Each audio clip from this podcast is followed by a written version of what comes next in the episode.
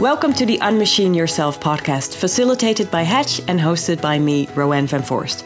I'm a futures anthropologist, and in this series, I get to speak with CEOs, managers of big corporates, thought leaders about the future of work and leadership. Have fun. Melanie Rieback is an award winning computer scientist and co founder of Radically Open Security, the world's first nonprofit computer security consultancy company. She's also a former assistant professor of computer science at the Free University and worked in research and management roles at Citrix and ING, amongst others. With her work, she won several awards and prizes, including the TIM Award for Most Innovative IT Leader of the Netherlands. There you go. That was in 2017. And the EU Women Innovators Prize in 2019. And I don't want to skip this fun fact. She also co founded the Dutch Girl Geek Dinner in 2008. Well, we have to talk about that probably. Melanie, thank you so much for joining me. We're talking on Zoom today. Hi, nice to be Hi. here. And um, before I dive into all questions about the future and how you see the future of work and leadership, uh, how you see the future of uh, computer security, maybe, I want to just ask an icebreaker question. Namely, what did you want to be when you were a child? um, I think I had no idea. I think I. Uh, went back and forth between a lot of different options. I think uh, there was a period of time where I wanted to be an astronaut. I think there was a period of time where I wanted to be a paratrooper. Uh, Very was, cool ideas. Yeah. um, I think there was a period of time where I wanted to be a doctor. Um, I think uh, a period of time where I wanted to be uh, various uh, cartoon characters. mm. I guess it depends upon the age uh, you're talking about. But Sounds yeah. ambitious but I, uh, yeah, I never really knew. and to be quite honest, is one of those things that uh, I, I, think I still don't know. I mean, uh, it uh, it keeps changing often enough, and you know, in, in that sense, you know, I'm a bit like a, a, cat. I've had quite a few lives already, and I'm sure I'm going to have a few more. So, yeah, that's that sounds inspiring, like an inspiring way to live. Hey, and so when did you discover about yourself that you were good at tech stuff and computer science? Um, I think it took quite a while. Uh, I, you know, I was pretty clueless when I was young. I was around uh, computers quite a lot, uh, just because my uh, mom was a C programmer and my dad was a, a telecommunications hardware uh, engineer. But uh, you know, so I grew up with computers uh, in the house back with the old 300 baud modem and uh, you know green uh, screens and and everything. But um, you know, but it, it was just a hobby. You know, I mean, it was just sort of something for fun. You know, I, I I dialed into my parents' work machines to play video games and things like that. So I mean, I never really understood it as anything more than just uh, recreation you know, I learned how to program with a Logo and GW Basic uh, early on. uh, you know, I, I, was really lucky, of course, to be in that environment. But of course, you know, I, I wanted to basically be anything that my parents weren't. and like given an astronaut. They, yeah. yeah, exactly. So, you know, it actually really, for, for the longest time, never occurred to me that I actually wanted to do anything with uh, with computers. You know, I was in uh, high school. Uh, my big passion at that time was actually music. I was a, a classical oboe player, mm. uh, of all things. I uh, you have applied- had many lives already. You're right yeah. Yeah i applied to uh, to music school actually on the oboe at university of florida. Uh, i got in uh, to their program. Um, but i sort of also decided at the same time that uh, it's highly competitive being an oboe player and it's also uh, you don't have that many in an orchestra and uh, all the good ones tend to be in the same or all the orchestras. So you know i just figured perhaps i could also try some other things. Um, my parents of course told me well you know you have to be either a doctor or a lawyer and uh, well, I knew I didn't want to be a lawyer, so I uh, enrolled for my bachelor's at University of Miami as pre med. Mm. So I did my uh, bachelor's degree uh, in uh, biology. Uh, I also had a minor of chemistry. At a certain point, I was taking introductory level core courses in computer science, and I realized at a certain point that I could add computer science as a double major. And, you know, I just figured that would be kind of a fun thing to do. So, uh, you know, so I did. And, uh, you know, of course, uh, at that time, I didn't really know what direction to go in. But if you combine biology and computer science, what do you get? Well, bioinformatics. So uh, I worked um, on a molecular modeling project uh, for my uh, senior thesis. And I also, when I graduated, I, well, I also did a summer internship also at a, a uh, company. And then when I graduated with my bachelor's, I actually went to work on the Human Genome Project at MIT. and it was very interesting because I was there between uh, basically 2000, 2001. And it was at, at that moment when there was the uh, big genome race between Celera Genomics and the public effort. And of course, I was, I was on the I was on the public effort. So it was a really fascinating time uh, to be there. And I was actually part of that initial publication uh, in Nature of the initial sequencing of the, the human genome. Wow. Uh, of course, yeah, it was super Nice timing. Yeah. Yeah. Yeah, it was really fascinating. Of course, uh, you know, at that time, I mean, we had entire, you know, these these huge rooms that were filled with these uh, genomic sequencing machines, uh, you know, and, and, essentially, I mean, it took, you know, easily, you know, a year, you know, to, to sequence a human genome, which of course is now it's all the more remarkable that uh, companies like 23andMe can do, uh, do, you know, sequence uh, individual genomes so quickly and so cheaply. But of course, back in those days, uh, you know, we used to make jokes about uh, playing uh, playing soccer in the rooms with the uh, genome sequencing machines. So uh, yeah, yeah, was, everything was, was new and fresh. Yeah, yeah. So it was it was a fun time to be there. But I also realized at a place like MIT that uh, you kind of needed to go to grad school to uh, get ahead. So that was sort of when I decided to go back to school to do a proper uh, master's in computer science. And then if we jump ahead, you became the co-founder of Radically Open Security, which in the biotext I said it's the world's first nonprofit computer security consultancy company. But can you explain people what that actually means? Because I think a lot of people will miss the meaning of that. Sure. So, uh, we are a social enterprise in the computer security space uh, that um, donates its profits to charity. So, uh, what that means is uh, we don't donate just 10% or 20% or 50%, but we literally donate all of our profits. uh, people would wonder, well, how does that work? Well, the way that it works is uh, we uh, are paid by our customers and we also pay our staff members. So, when we talk about uh, profit, profit is basically the part that is left over after everyone, after we've been paid and after everyone else has been paid.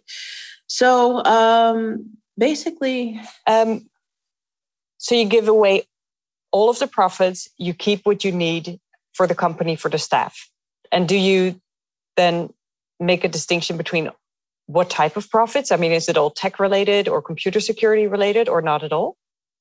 So uh, we give our profits to a internet related charity that is called the NLNet Foundation, mm. and NLNet supports uh, open source digital rights projects and anything for a better internet.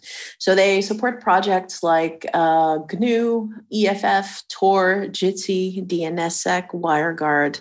Um, you know, basically projects like that. Also academic research projects, um, those kinds of things. And so far uh, in the almost seven years of our company's existence, uh, we have donated over a half a million euros. That's impressive. That's impressive. And if we talk about this um, topic of computer security and we talk about the future in this podcast, I think there's so much to say. But what do you see as the main thing that you would like to see solved or the main issue regarding computer security? Well, um, I think that there, there's a number of different ways that uh, that we can approach things. Um, I think that people are becoming a bit more aware. I mean, certainly the newer generations uh, are a bit more computer savvy than uh, previous ones. Of course, uh, education uh, of consumers about uh, what kinds of content they should create and how to adequately protect that is important. But at the same time, I don't believe that we can put the burden of uh, data protection on individual people just because uh, especially non-technical people they just don't have enough understanding to uh, really, uh, you know, even with uh, computer security professionals, it can already be tricky, mm. you know, to get uh, get to, to get people like us uh, to uh, protect uh, our own things uh, appropriately and uh, not to take shortcuts and to make backups as often as we should, and we know better. so um, I think really that the the burden for computer security lies with the the IT departments of the companies and organizations that we're dealing with. I think also that um, we need to look at ways of promoting more uh, open sourcing and uh, also open uh, data sharing of uh, different kinds of uh, security data, whether it's uh, threat intelligence, indicators of compromise, other kinds of signatures and patterns that would be matched uh, for different kinds of uh, you know behavioral detection engines and, and so that it becomes more easy for other companies to have a blueprint to know what they should do? Is that would that be the cause the reason? Well the problem is uh, a lot of security companies are commercially siloed uh, and they're building all these uh, proprietary wheels uh, individually. And of course, they're doing this for business reasons uh, because they think that they uh, need to have a closed product in order to succeed financially, which of course isn't true. There's quite a number of open source companies that are doing quite well. But the problem, though, is that the cybercrime ecosystem is coherent, they, they collaborate they work together, they're streamlined. Uh, they're really a bunch of uh, interoper- interoperating moving parts. And the problem is if the defenders don't also equally collaborate and cooperate and share, you know, I mean, we don't need, you know, uh, thousands of, of small commercial wheels. I mean, we just we need a far smaller number of large you know open source wheels that we can collaborate on and and really you know build some really really great wheels if if we don't stop letting uh, business models get in the way of our working together it's going to be re- really really difficult uh, for us to be able to defend ourselves mm-hmm. Mm-hmm. so co- cooperation even between different companies people with different knowledge that is going to be key you think even more than now yeah, absolutely. I mean, if you think about uh, antivirus, uh, antivirus engines by themselves are utterly worthless because uh, an antivirus engine does nothing more than apply pattern matching to uh, you know files uh, that it happens to see or other patterns that might be in in memory or perhaps behavioral uh, analysis or these kinds of things um, without these signatures, there's nothing to match to. uh, so, the most important thing about antivirus and similar monitoring solutions is having an updated set of signatures. But the problem, though, is that the majority of antivirus engines, for their business model, they give the engine away for free, but they sell this, uh, you know, access to the stream of signatures.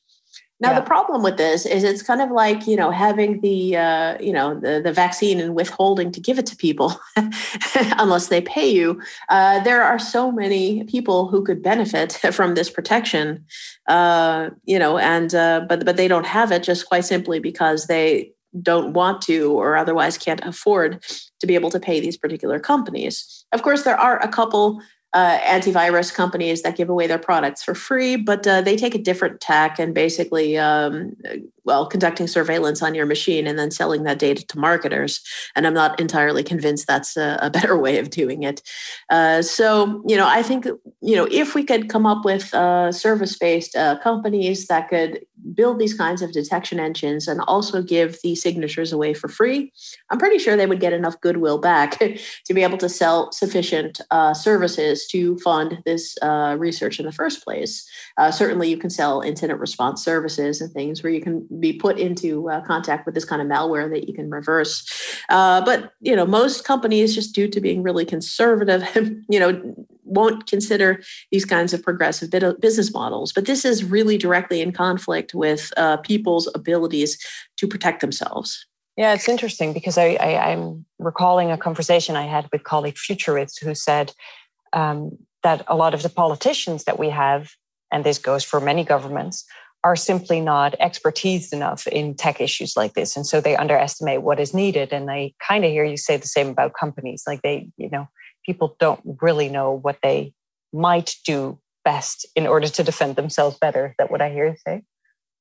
Uh, well, I just think that uh, security companies uh, should be more focused on actually building great products and services that uh, you know can uh, can be used to actually protect you know whether it's companies or also private individuals as opposed to just being focused on playing the uh, capital scale exit game uh, yeah. of uh, Silicon Valley and and keeping getting acquired, it, keeping it unique and, or IPOing to access. Yeah, because the focus I think in a lot of times is just in the wrong place. Very interesting. And you also said a couple of things about your own company. The, the fact that you've decided to give away all of the profits already says that you're perhaps different in your thinking than a lot of entrepreneurs are. Uh, and if I look at the awards and prizes that you won, I'm not sure if you're going to like this, but um, you know you were mentioned one of the 400 most successful women in the Netherlands, uh, one of the 50 most inspiring women in tech, uh, the most innovative IT leader. I like that one uh, one of the most nine uh, innovative women in the European Union.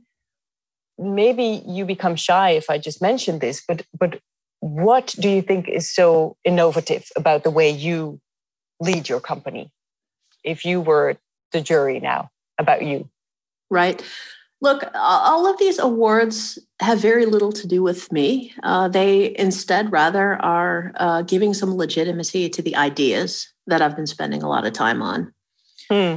The the part that I think is different, and the part that all of these different awards are really recognizing, are first of all the concept of bringing more openness and transparency into uh, the workflow of commercial companies, like I do with Radically Open Security. Yeah, um, you know, we invite customers into our chat rooms to actually observe our ethical hackers uh, working, which wow. is very, very different uh, from the majority of uh, commercial security companies out there that operate as black boxes and just give a report and an invoice at the end. Yeah. We also, of course, we also have a report and an invoice, but we also, uh, you know, the entire time have a really tight feedback loops uh, with the customer where we're, you know, constantly conveying exactly what we're doing from moment to moment. You know, we're open for all kinds of questions. You know, and security is a process. It's a mindset. It's not just a set of pen, patches that you uh, receive in a pen test report. So, you know, the more you can actually include the customer in the process, the better the equipped they will be to manage, properly manage their own security when you're gone. Of course, it turns out this is also good value for money. And as a result, our company has grown largely successful uh, based upon this openness and transparency. Also, uh, certainly the, these ideals and also our non, not-for-profit business model has attracted very good idealistic hackers.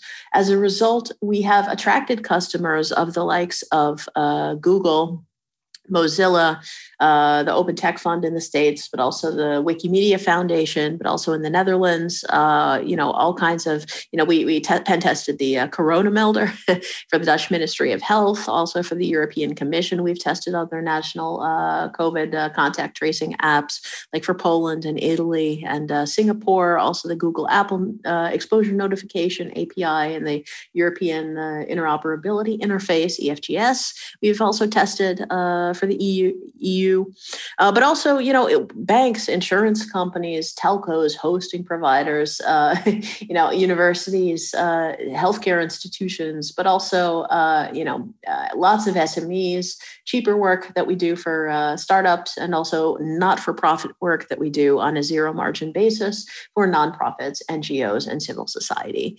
So, so one of one of the ideas then is is really this open approach uh, right? The, the, the ideas that you were awarded for, see, showing yeah.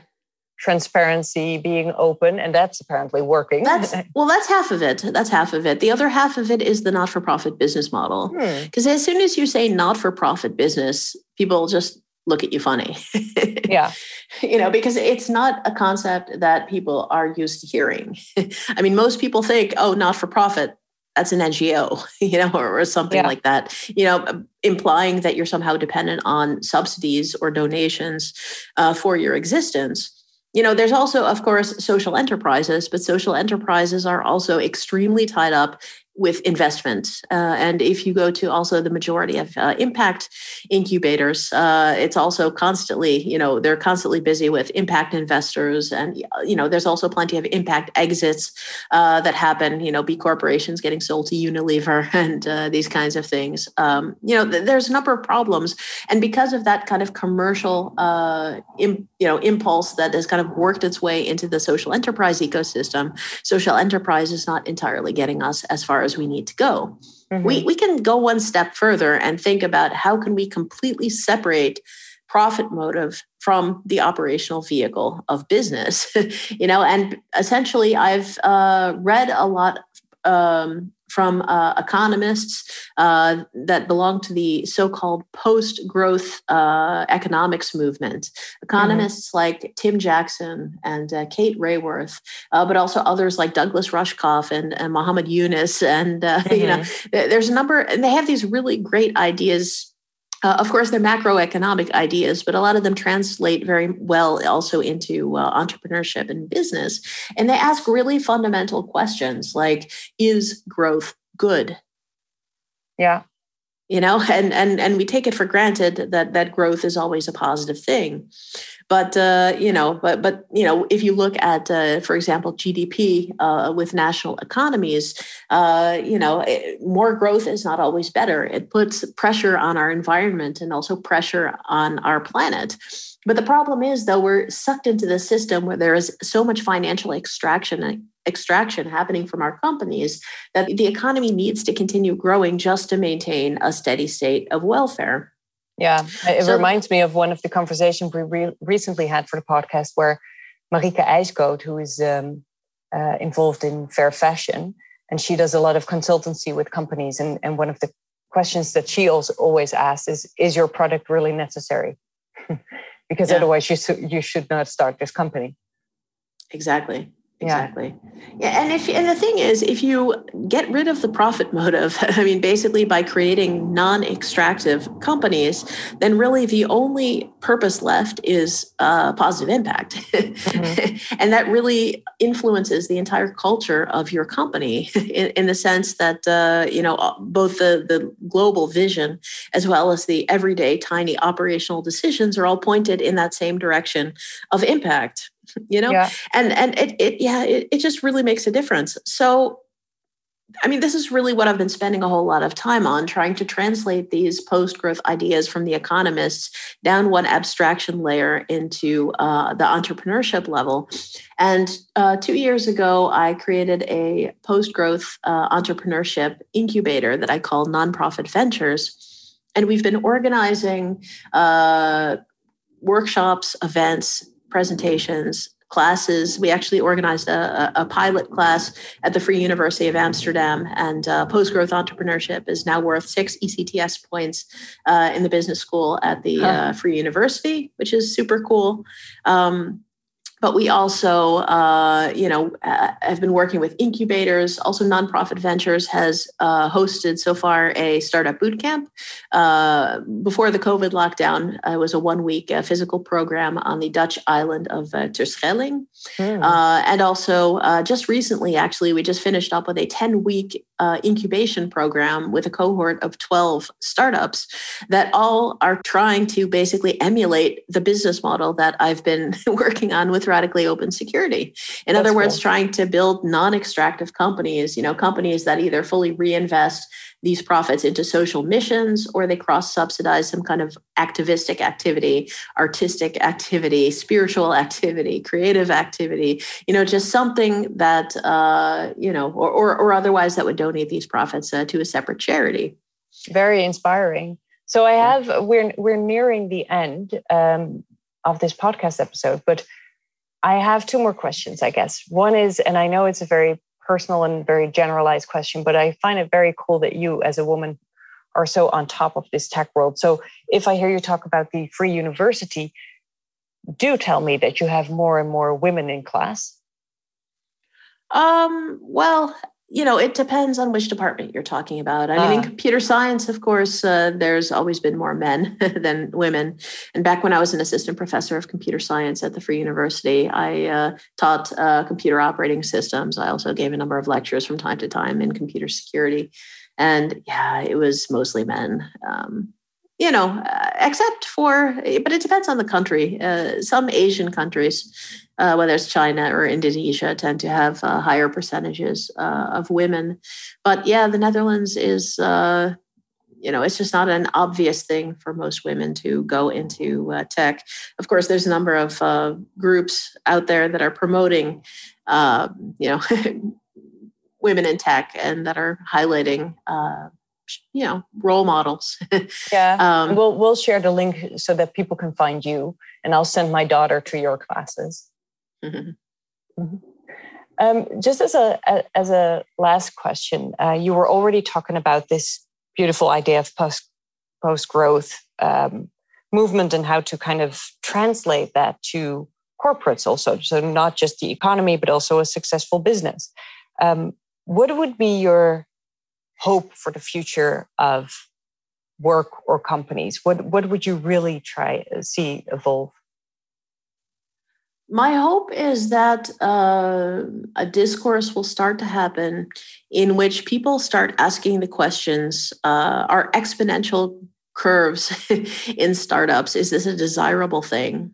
Mm. Uh, you know, do we really need investors to be able to start uh, a company, or is it perhaps better to uh, bootstrap uh, the companies ourselves?